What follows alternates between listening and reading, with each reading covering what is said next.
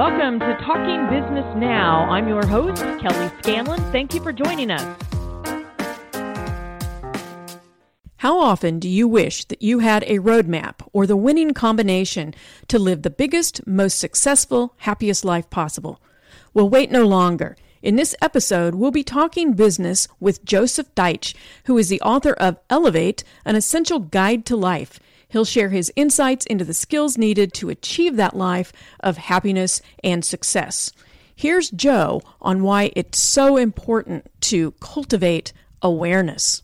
When we close ourselves off, when we when we firmly believe that we're right, we don't get any additional information.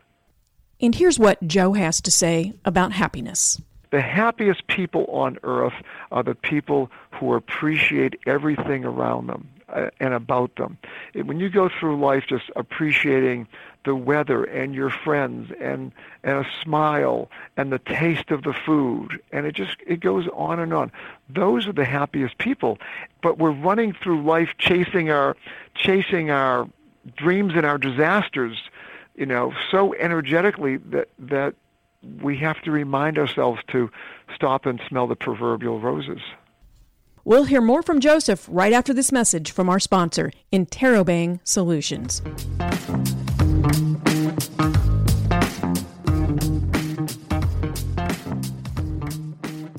Would you like to position your company as an industry thought leader, increase engagement, and build credibility with prospects and clients? Establish your influence as a trusted resource. Interrobang Solutions offers full service writing and publishing solutions that deliver your company's messages with a bang. You can count on us to provide turnkey solutions that support your existing marketing and communication staff or act as your full service outsourced partner. Interrobang Solutions, providing custom writing, editing, and publishing solutions. Call 913 676 7272 or visit www.interrobangsolutions.com. That's 913 676 7272 or www.interrobangsolutions.com.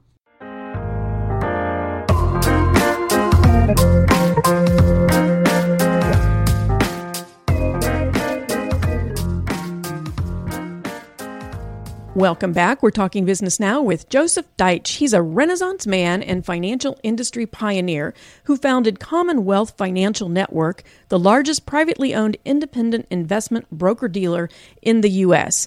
He's captured a lifetime of aha moments in a new book called Elevate, an essential guide to life. Welcome to the show today, Joseph. Uh, thank you, Kelly. Lovely to be here. And, and we're really excited to have you here. As I said in the introduction, uh, I know that you've got uh, this winning combination to living this really full and happy life. And I think, you know, people go a lifetime and they, they never. Uh, sometimes achieve that. So, so to have you here today to talk about that is wonderful. Why did you feel compelled to write the book to begin with? Well, I'm going to actually back up a little bit because, you know, in this day of social media and everyone's life looks so fabulous. Right. Uh, I, I wouldn't want anyone to think that I've uh, I've never made mistakes or I've never been unhappy or what. I think we all learn as we go along, and um, and we just try to we try to do a better job at you know every day in every way. Well, and to your point, what makes one person happy doesn't necessarily make another person happy, and so we all have to find our own uh, for that. And but you've in your book you have. Uh, come up with a bit of a formula, I guess is, is a, a fair way to say it, to guide people into finding that happiness path for them. Uh, and and so so I'll ask the question again. What you know, a lot of people think about these things and they may talk about it over a beer or over dinner to their friends. Why did you decide to put this down in a book? I was just like everyone else, was trying to figure out life. And as I looked around, I saw so many people who were in relationships that weren't working, but they stayed there. They they they were in jobs they didn't enjoy, and they stayed there. And the, you know they're doing a lot of things that seem to be uh, undermining what they wanted. And then one day I realized, oh my God, I I'm the same way. I mean, my relationships were fine, but I was doing a lot of things that that didn't really seem smart or make sense. And the more I observed, it became clear that we generally know what to do, and if we don't know what to do, it's it's relatively easy to find out. Uh, where it gets interesting is the fact that we don't do what we should do. We uh, we don't do what works. We undermine ourselves, and, and and I became utterly fascinated with that, and that began I mean, really a lifelong search, but I spent over 20, 20 years researching and writing the book.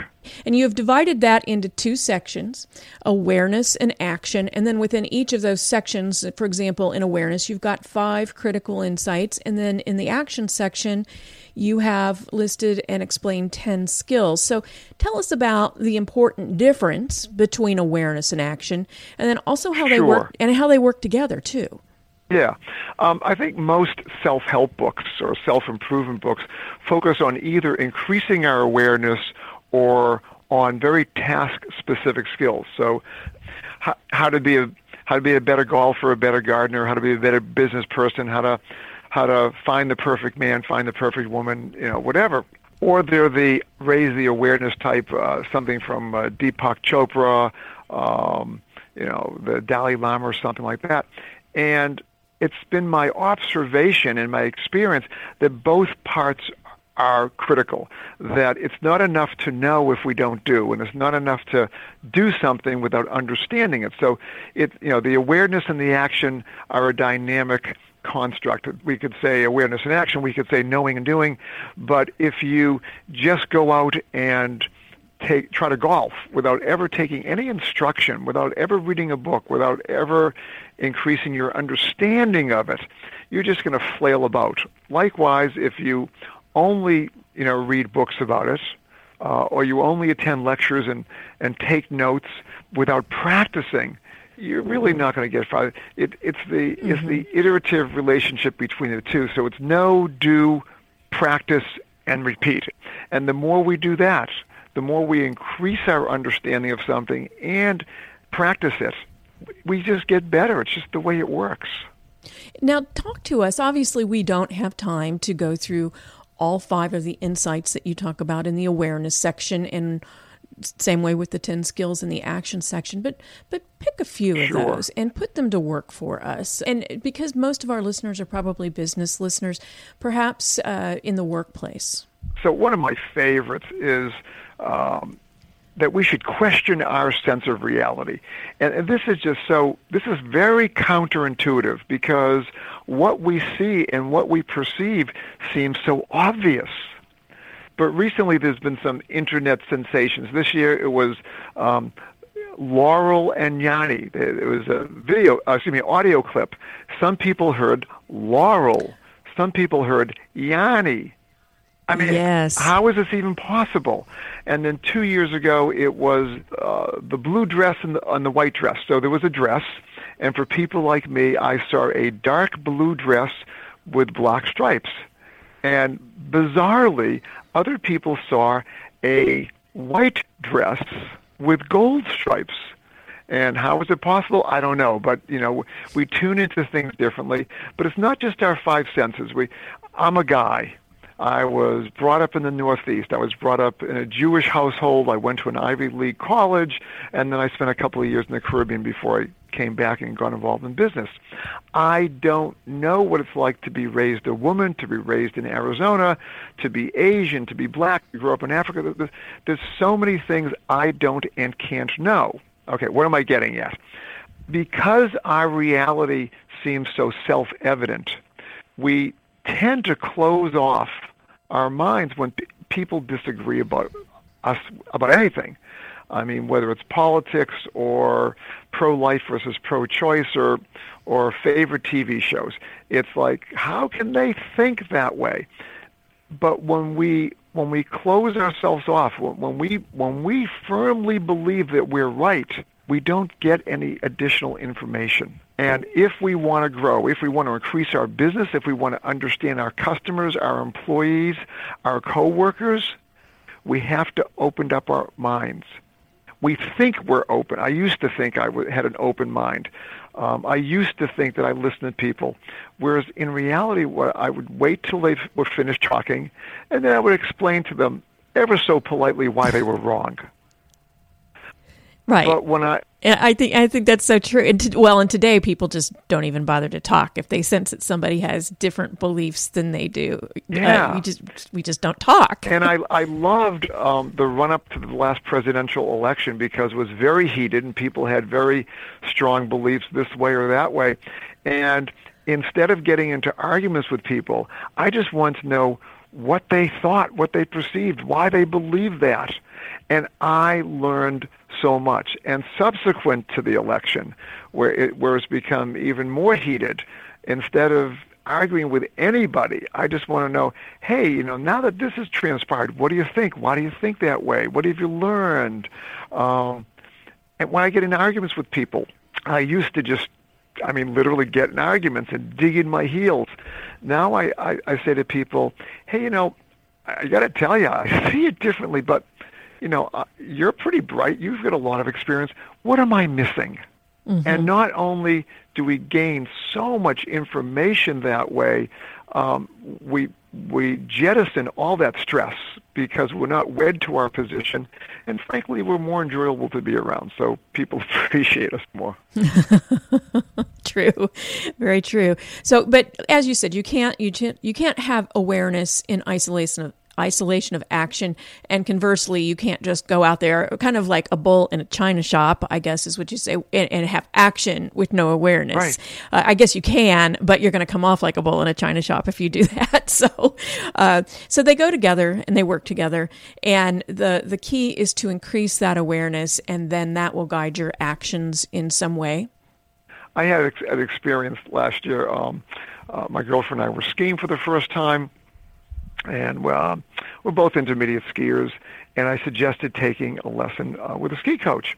And she goes, "Hey, I've been skiing for 20 years. I I don't need to take a lesson." So after a couple of days, I I, uh, I wore her down, and she said, "Okay, I'll take a lesson." So she goes off with Mario. And uh, at lunchtime, she comes up to me and she says, "Oh my God, today I learned how to ski." And we can learn so much from coaches. I mean, whether it's skiing or in business or in, in relationships, there are people who they're just, you know, not only do they have more experience than we do, uh, they're teachers. That that's their talent, and we can learn that way.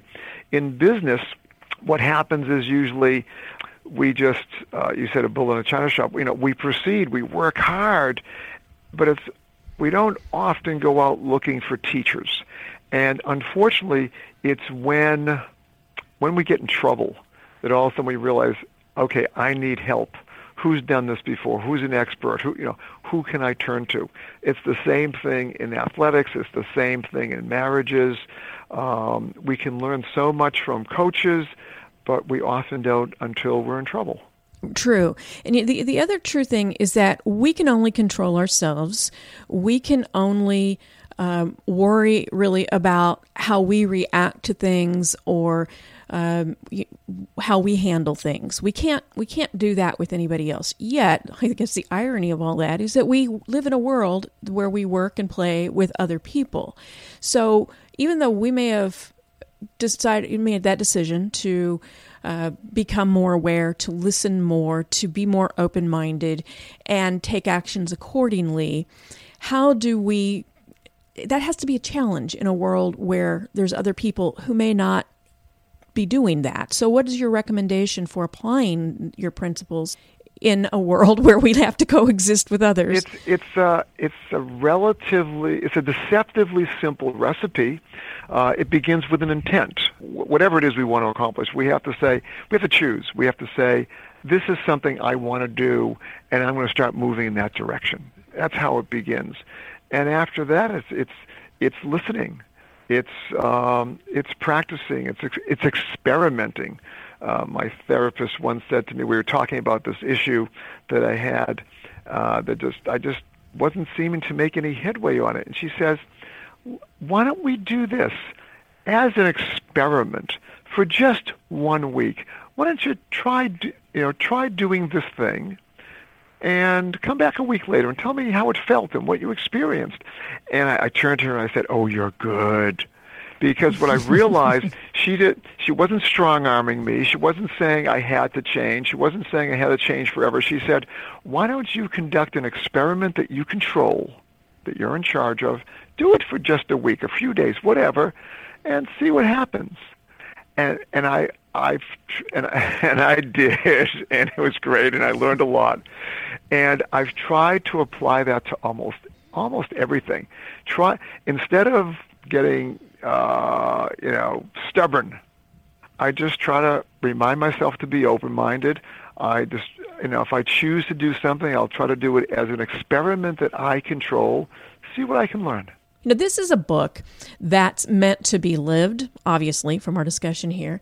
It's a book to, to be lived, not just to be read. And in your preface, you even refer to it as a manual. So, what are your suggestions for how to use the book?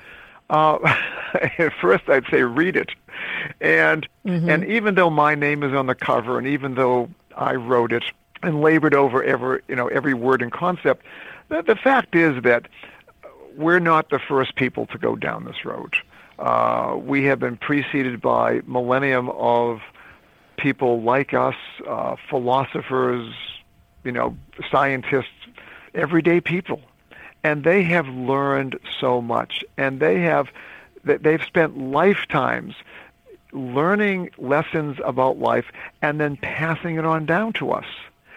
So what I try to do is package this wisdom, the wisdom that you know that I've learned my my my, my wisdom, my lessons, with just the the lessons from science, the lessons from our forebears, but package it in a way which is accessible and we, we can go back to from time to time. So in, in that respect, yeah, it, it, it's a manual.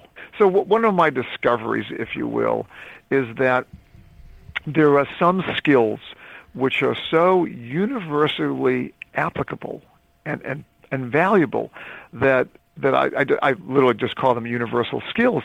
And in our educational system, we start out learning such skills. We learn reading, writing, and arithmetic, the, the three R's. And as our education goes on, though, our training becomes much more skill specific. And unfortunately, our consciousness grows to the point where we look at life and we go, oh yeah, I've learned how to do that. I know how to do that thing over there. But that stuff over there, I haven't learned that yet. I don't know that. And I, I, in the book, it, uh, it includes eight universal skills. And frankly, I think these, see, I'm sorry, it includes 10 universal skills. Right. Uh, and yes. these 10 skills are pretty much account for 80% of what you would need to succeed in almost anything. One of the fun ones, it's, it's the first one I listen, is ask. And people go, oh, yeah, mm. I know mm. how to ask. You just ask a question. Well, asking is fascinating because we can get the answer to virtually anything by asking questions of ourselves and of other people. It's like being on that that TV, that old TV game show. Um, uh, Who Wants to Be a Millionaire? Where you can, where you, uh, right. uh, they'd ask you a question, you have to get the answers, and you can have a lifeline. And you go, oh my God, uh, the lifeline, how valuable! Uh, but I can only I, I can only call them and ask them one question. Imagine going through life if you can ask as many questions as you want to as many people as you want, and you have the internet at your fingertips we can find out anything. Not only can we find out how to be a, a better business person, a better tennis player, a, a better husband or a wife, um, we can find out how to make it enjoyable. Uh, we, we can come up with a plan. We can refine the plan. We can say, okay, what can I build into the plan now to make it more fun? What can I build into the plan now to uh, keep my keep me on track? So I'll, I'll do it. And we could do all of this quickly by asking questions of ourselves and others, and yet we don't do it. So it's funny, it's a skill to practice, but it also is an opportunity to increase our awareness as we go to ourselves. Oh my God, this is so interesting. If I do this simple thing, asking questions, my life will get better in every arena. And yet, I note that I'm not doing it. I'm not asking people how to be a better spouse, how to be a better golfer, how to be a better business person, how to how to be a better anything. And and but we don't stop there. We go, okay, I'm not asking. Why aren't I asking questions? That's what that's when we look in. We, it, you know, we look into our head, we look mm-hmm. into our heart, we look into our emotions, we look to see what's going on. It's the same thing as with bi- as business. We're looking at the marketplace. What does the marketplace want? Why are they acting that way? Well, we can put ourselves under the magnifying glass just as well. Absolutely. And I'm, I'm really glad that you picked that one as an example because it was one that I was fascinated with as I reviewed the book. Uh, one thing that strikes me is that sometimes it's a case of we don't ask, other times it's we don't go deep enough as we ask the questions. We get an easy answer after maybe the first question and go down that path rather than go deeper and find even better answers uh, or even more knowledge, whatever it, more insights, whatever it might be. And so it's it's the depth too. I think that sometimes you have to allow yourself to be free to go there and not just stop where you get the, fir- right. the first answer. In, in Japan, there's a uh, tradition started by uh, this fellow Toyota who started the Toyota car company.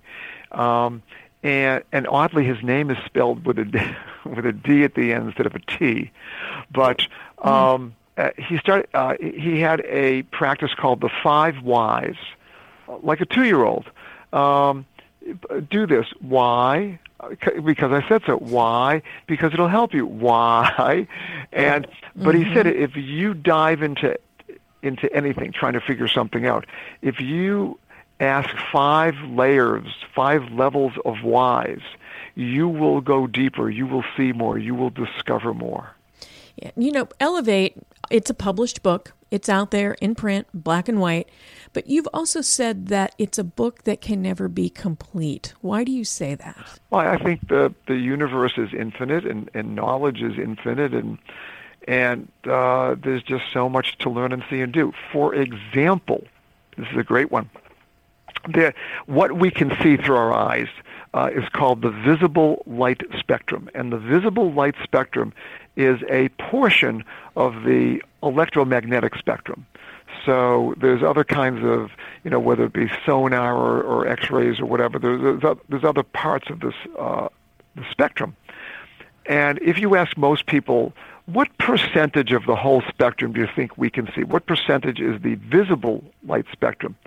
Uh, most audiences will average an answer of about, they'll say, yeah, 10%. No, we can see 0.003%. We can see three one thousandths of 1% of the entire spectrum. And the same thing applies to our other senses. And frankly, there's so many senses that we don't have and we don't even know about. So um, we, you know, we can augment our perception of our world by interacting with other people and asking them by using machines, uh, anything from X-rays to, to big to big data and beyond. We can focus more on our intuition, and, and like any muscle, our intuition, um, the more we pay attention to it, uh, the stronger it gets, and the more we're better able to interpret it. You know, some people would meet you, Joe, or read about you, or even listening to you today and think that you've really got it all, that everything's together for you. You've had a successful career in finance, you're the chairman of a prestigious golf resort, uh, lots of things. You've won numerous awards and recognitions, and you've even won a Tony Award as a co producer of the Gershwin's Porgy and Bess. So, after achieving all that, what actually makes you happy? Um, well, I could answer it two different, a couple different ways. Is one is, I think most of us are hardwired to get excited about some big goal, whether it's our team. Um, I root for the Red Sox, uh, whether uh, and they're doing quite well this season. Uh, whether it's the Red Sox uh, doing well, or whether in business uh, we have a new campaign for something, or we just landed a big account or something, or whether I'm going to learn how to play guitar. So we all have those big things and th- they make me very happy. I, I, I try to fill my life with with challenges. On the other hand, to literally to just appreciate every moment, to the happiest people on earth are the people who appreciate everything around them uh, and about them. When you go through life just appreciating the weather and your friends and and a smile and the taste of the food and it just it goes on and on. Those are the happiest people. But we're running through life chasing our chasing our dreams and our disasters, you know, so energetically that that we have to remind ourselves to stop and smell the proverbial roses. Absolutely. What's the most important lesson that our listeners can take away today? And actually, you may have just answered it, and it's to smell those roses. But uh, what, what would you say?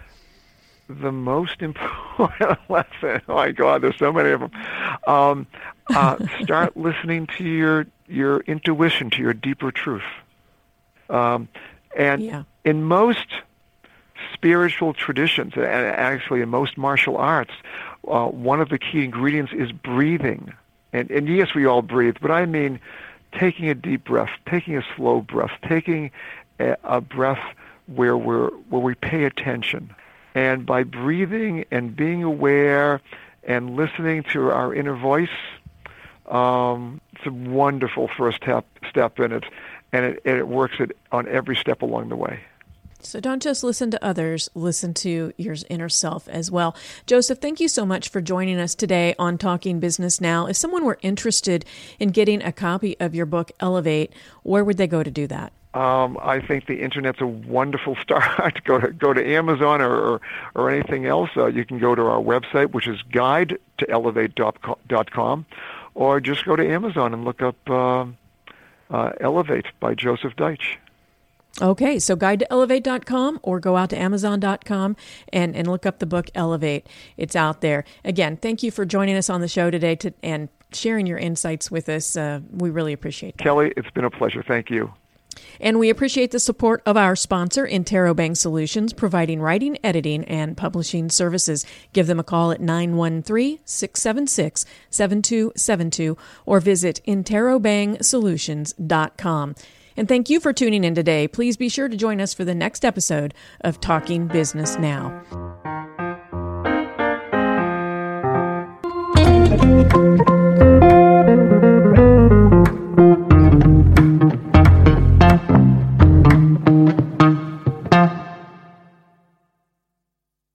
This podcast is a part of the C Suite Radio Network.